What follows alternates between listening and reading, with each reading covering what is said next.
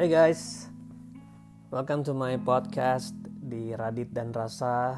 Dan buat episode kali ini seperti yang gimana gue pernah cerita Alasan gue bikin Radit dan Rasa adalah gue mau sharing semua yang gue rasa Termasuk hal-hal yang mungkin banyak orang takut untuk cerita. Karena menurut gue rasa itu it's so real. Walaupun apa yang gue rasain tidak menunjukkan kepada sesuatu yang sebenarnya. Seperti yang gue bilang kalau kita lagi takut rasa takut itu real banget. Tapi mungkin apa yang kita takutin itu nggak real. Nah teman-teman uh, gue nggak tahu tapi ya gue mau share gue punya perasaan. Uh, gue tuh gue udah melayani dari tahun 2009 dan sampai hari ini gue puji Tuhan merasa anugerah banget gue diberikan kepercayaan untuk melayani. Dan Alkitab pun jadi salah satu uh, sahabat terbaik gue. Gue rindu untuk terus membangun kehidupan sama Tuhan. Gue rindu untuk terus uh, memperbaharui cara berpikir, terus memperbaharui sikap, terus untuk bisa mengambil sebuah tindakan-tindakan yang pasti untuk bisa memulihkan gue punya hati. Tapi jujur belakangan itu uh, gue sempat merasakan yang namanya perasaan ingin banget untuk jatuh. Khususnya dalam area uh, area-area yang sifatnya primitif ya. Uh, gue nggak tahu tapi belakangan tuh gue ngerasa favor Tuhan anugerah Tuhan tuh gue dahsyat banget. Gue ngerasain kemurahan Tuhan. Uh kan I never experience this kind of ya abundant blessing tapi hmm, satu titik kok gue ngerasa ngerasa capek ngerasa lelah. Sampai gue menemukan dalam masa-masa keintiman gue sama Tuhan bahwa ternyata kesibukan gue lah yang bikin gue capek. Ketika gue menjadi seorang pemimpin dalam sebuah organisasi gereja tiba-tiba ada sebuah uh, gue bisa bilang invisible burden invisible expectation yang itu benar-benar masuk tiba-tiba. Gue nggak tahu apa nih kah mungkin namanya sindrom pemimpin. Itu masuk karena setelah gue telusuri gue coba minta bantuan Roh Kudus untuk membukakan. Ternyata hidup gue bener-bener penuh dengan sukacita penuh dengan kegirangan penuh dengan berkat-berkat. Tapi kenapa itu uh, seperti kayak falling short sampai gue sampai satu titik yang namanya panik. Bangun panik. Ya tergesa-gesa. Serba uh, overthinking. Dan ternyata ya itu tadi gue menemukan bahwa ada satu burden atau invisible expectation yang gue terima sebagai pemimpin. Satu sisi gue rasa ada baiknya karena berarti ini sesuatu yang penting buat gue tapi sisi lain juga gue harus sadar bahwa ini semua milik Tuhan. Gitu ini semua punya Tuhan. Akhirnya gue mencoba untuk uh, mulai mendefinisikan ulang apa itu gereja apa itu pelayanan. Lalu gue mulai kembali menavigasi gue punya perasaan punya cara berpikir. Lalu gue mulai mulai memilih oke okay, pemikiran apa yang gue mau setuju. Dan akhirnya gue mulai ambil tindakan di situ dan puji Tuhan uh, bukan sekedar survive tapi gue bisa uh, bisa menang atau bisa melewatinya atau bisa terbang di atasnya. Tapi perasaan itu masih ada teman-teman. Nah ini yang gue mau bicara sih bahwa uh, gue pun udah jujur ini sama Joanna sama istri gue gue sempat ngobrol di akhir tahun kayak sayang kamu pernah ngasih ngerasain ini? Kok rasanya kayak pengen ngelakuin hal-hal yang kita tahu itu kita pernah jatuh di situ dalam pernikahan. Kok ini ada perasaan itu gitu? Walaupun puji Tuhan Tuhan jaga Tuhan lindungi tapi perasaan itu ada. Sampai gue pikir gue kurang apa ya? Kurang baca kah? Kurang intim kurang apa? Dan sebagainya. Walaupun pasti dalam proses gue membangun keintiman sama Tuhan untuk menanyakan hal ini Tuhan bukakan. Ada hal-hal yang memang gue keliru di dalamnya. Hari ini gue nggak mungkin ceritakan tapi dalam proses itu uh, eh, gue janji gue akan ceritain sama teman-teman tapi dalam proses itu akhirnya gue menemukan satu kesembuhan menemukan truth uh, tadi akhirnya gue mulai uh, mendefinisikan ulang apa itu pelayanan apa itu gereja uh, gue mulai memilih pikiran apa yang harus gue setujukan dan gue mulai bertindak di atasnya tapi ini yang gue mau share sama teman-teman feeling itu real tetapi belum tentu apa yang dipikirkan, apa yang dirasa tentang sesuatu itu sesungguhnya. Nah, teman-teman, izinkan gue buat statement ini bahwa what you feel does not define who you are. Kalau lu sekarang di satu titik di mana lu struggle banget dalam hal seksual, it does not define who you are. Kalau lu lagi struggle banget tiba-tiba kesel banget sama orang, it it does not define who you are kalau lu ngerasanya kayak kok tiba-tiba lu jadi ngerasa walaupun gue nggak ngomong uh, ini dalam taraf lu tidak sampai jatuh ya. Tapi perasaannya tuh ada kok tiba-tiba jadi ngeres lah muncul pikiran aneh. It does not define who you are. Nah karena you are divine by the word of God. Lu didefinisikan dengan apa yang Yesus telah lakukan di kayu salib. Dia telah bangkit dan telah berikan rohnya di dalam lu dan lu sudah menjadi manusia baru.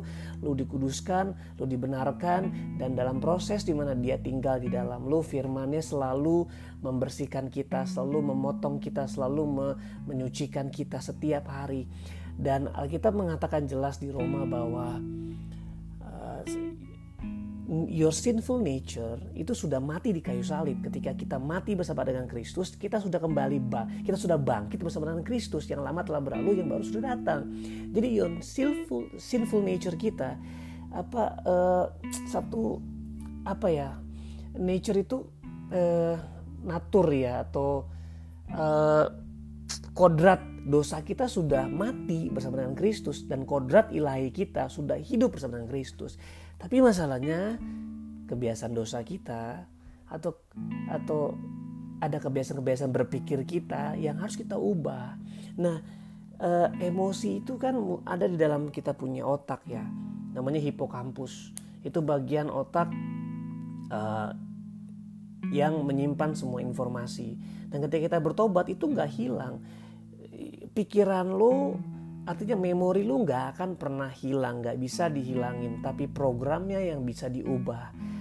Ya, e, maksudnya gini, bagaimana kita pernah disakiti di masa lalu, bagaimana kita pernah melakukan seks di masa lalu, terekam di memori kita sadar atau nggak sadar, itu nggak bisa hilang, tetapi kita bisa tambahkan di atasnya pikiran-pikiran yang baik, pikiran-pikiran tentang kebenaran, pikiran-pikiran tentang firman Tuhan sehingga ketika kita mengalami sesuatu, otak secara cepat dia akan melihat informasi di kita punya hipokampus bagian otak kita, lalu dia akan mencoba mencari lagi mencoba untuk menavigasi, mencoba menerjemahkan kita di kita punya akal budi di otak bagian depan itu namanya uh, eh, PVC atau cortex ya atau prefrontal cortex. Nah, di situ di situlah mulai ada namanya kita bisa bilang pertarungannya ada di situ ya.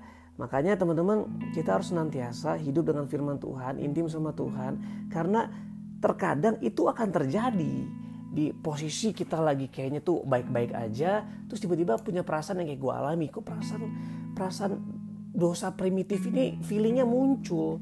Tapi sekali lagi jangan sampai kita tertipu. Ya gue gua gua uh, eh, gue pun mengalami itu tetapi percayalah bahwa walaupun daging lemah roh itu penurut. Makanya kita mengatakan allow yourself to be led by the Holy Spirit. Artinya apa itu manusia roh? Artinya bagaimana kita berpikir yang dari roh? Berpikir dari sesuatu yang kita sadar penuh bisa menyenangkan hati Tuhan. Sedangkan daging adalah bagaimana kita memutuskan untuk tetap mengentertain pikiran kita untuk berpikir hal-hal yang kita tahu tidak berkenan sama Tuhan. So both both kind of thinking itu ada dalam diri kita. Makanya uh, coba gue bisa bacain di di eh, Galatia 5 TPT dia bilang gini for yourself life craves the thing that offend the Holy Spirit dia bilang gini daging kita itu pasti akan menyinggung Roh Kudus ya dan menginginkan craving sesuatu hal-hal yang bisa mendugakan Roh Kudus ya dan bisa menghindari kita atau menjauhkan kita dari hidup dalam kemerdekaan. Jadi Roh Kudus akan secara intens akan menarik kita untuk tidak didominasi oleh daging kita. Jadi keduanya ini bertarung. Yang satu pengen menyenangkan Tuhan, satu pengen menyenangkan diri sendiri. Dan dia bilang, so then the two incompatible and conflicting forces within you are your self life of the flesh and the new creation life of the spirit. Jadi dua-dua ini ada dalam diri kita, tetapi nature kita sudah berubah. Maka dia bilang your self life of the flesh. Apa itu flesh? Daging. Apa itu daging? pikiran-pikiran kita yang lama, cara-cara kita berpikir yang lama. Tapi sedangkan the new creation life of the spirit, it's your new identity. Identitas baru kita adalah manusia roh.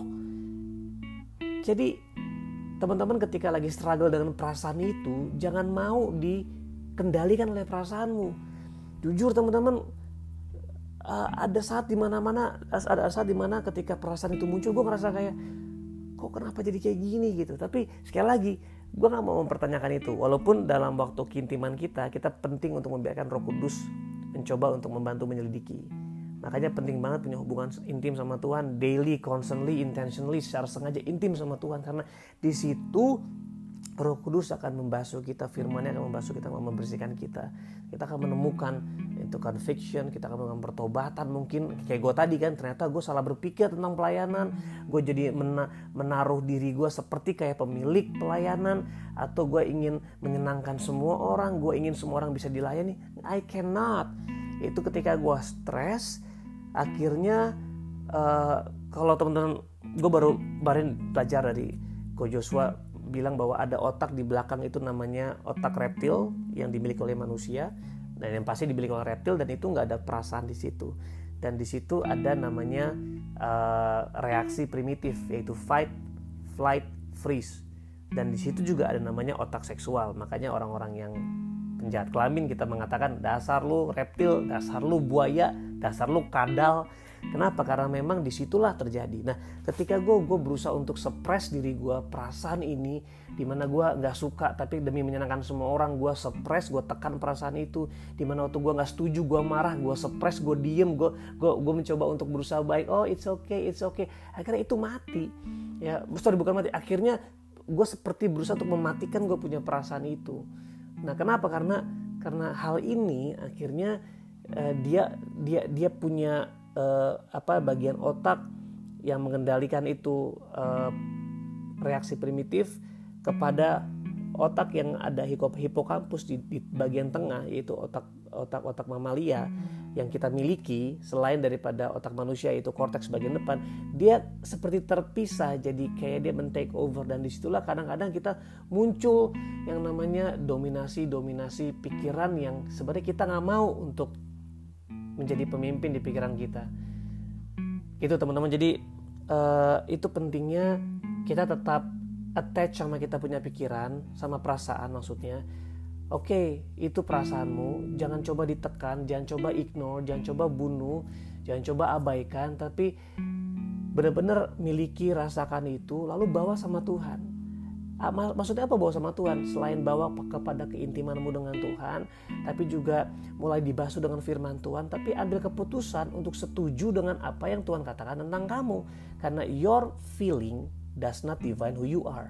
Ini yang bahaya ketika kita sudah mengalami pelayanan, proses pertobatan, sudah mengalami kemuli, apa mengalami uh, proses pendewasaan, mengalami berkat luar biasa di titik di mana kamu ngerasa kamu you are at the top, tiba-tiba lu ngalamin struggle dalam feeling merasa merasakan perasaan-perasaan yang bahkan itu lu alami waktu lu zaman dosa dulu.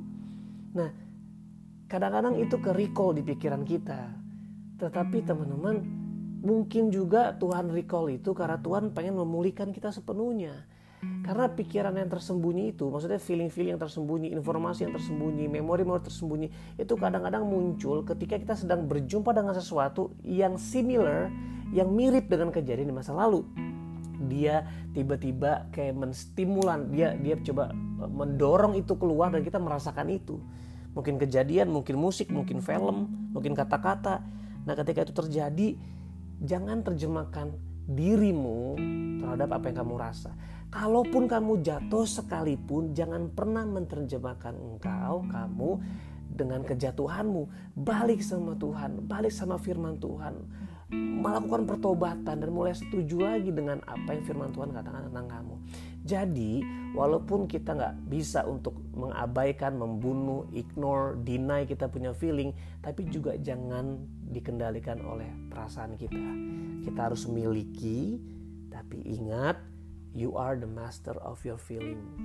Ya, kita nggak bisa biarkan perasaan kita jadi tuan, tapi kita jadikan perasaan kita adalah pelayan kita untuk memberikan signal-signal atas apa yang harus kita beresin pikiran apa yang salah selama ini? Apa motivasiku yang salah selama ini? Mungkin goal apa yang aku sudah mulai melenceng? Mulai reposition it back. Ya to to to to be aligned with God's word. Untuk di diluruskan dengan firman Tuhan. So teman-teman if you are struggling with sexual thinking if you are struggling with hatred kalau teman lagi struggle dengan pikiran-pikiran negatif dengan emosi-emosi negatif emosi-emosi yang powerless emosi yang nggak enak. Miliki itu sadari itu tapi ayo bawa sama Tuhan.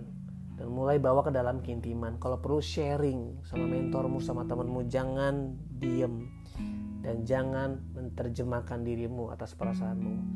So uh, gue berharap gue terbuka. Gue nggak bangga dengan hal ini tapi gue pengen kalian juga bisa relate sama apa yang gue alami gue tahu banyak dari teman-teman seneng merasa diberkati dengan hidup gue tapi dengan gue cerita ini semoga teman sadar bahwa gue pun sometimes struggle. Ya bahkan di akhir tahun ini gue struggle banget dengan perasaan ini. Tidak muncul hilang muncul hilang. Tetapi it doesn't define who I am. Ya nggak menerjemahkan siapa gue karena gue adalah manusia baru yang lama telah berlalu. Manusia lama gue telah dikuburkan bersama dengan Kristus. Sekarang gue sudah jadi yang baru dibangkitkan bersama dengan Kristus. Dan roh yang sama telah membangkitkan Yesus dari kematian. Roh yang sama telah membangkitkan gue sama juga hari ini. Itu kenapa teman-teman? Yuk terus intim sama Tuhan. Mulai bangun covenant sama Tuhan. Mulai bangun covenant sama sesama. Nah kita bilang eh, hendaklah kamu punya persekutuan dengan satu sama lain dan darah Yesus akan menyucikan menyucikan kita dari segala dosa. Hendaklah kamu saling mengaku dosa dan mendoakan maka kamu akan sembuh. Artinya apa? Do everything you can. Jangan pernah diem. Apalagi kalau lu udah WL, udah pelayan, terus tiba-tiba lu punya perasaan ini atau bahkan sampai jatuh sekali pun lu mulai diem, takut dihakimi, takut dijudge, mulai menyendiri. Nah, ketika lu menyendiri, di situlah tempat yang paling vulnerable untuk iblis attack lo. Dan kita mengatakan apa? Yesus bilang, kalau kita uh, berbuat dosa setelah kita disembuhkan, maka keadaan kita akan lebih buruk. Gue percaya kejatuhan kita, kita bisa kembali lagi sama Tuhan. Hmm, tetapi jangan sampai ketika lu jatuh, lu keluar dari dari kehendak Tuhan keluar dari kasih karunia Tuhan. Lu menyendiri mulai merasa nggak layak takut atau lu mulai keluar dari komunitas tubuh Kristus. Lu mulai menyendiri, menyendiri dan di situlah lu akan menjadi santapan yang sangat sangat mudah untuk musuh. So teman-teman ini perasaan gua uh, and this is me. Ini bener-bener gua. Gua nggak deny tetapi gue yang sesungguhnya adalah apa yang Yesus katakan tentang gue di dalam firman Tuhan. Dan gue mau percaya apa yang Tuhan katakan lebih daripada perasaan gue tapi perasaan gue juga punya gue gue memiliki perasaan gue tapi izinkan perasaan kita membicarakan sesuatu. Kita tangkap itu lalu kita navigasikan dengan firman Tuhan dengan kebenaran kita bawa sama Tuhan. Dan biar hidup kita tidak jadi kalah oleh perasaan kita tapi terus dimenangkan oleh kebenaran firman Tuhan. So God bless you guys. Ini Radi dan Rasa hope you are blessed. Terus jadi pemenang menjadi orang yang kuat punya perasaan yang jauh lebih kuat punya cara berpikir yang lebih kuat dan hidupmu akan semakin berkemenangan. God bless you guys. Bye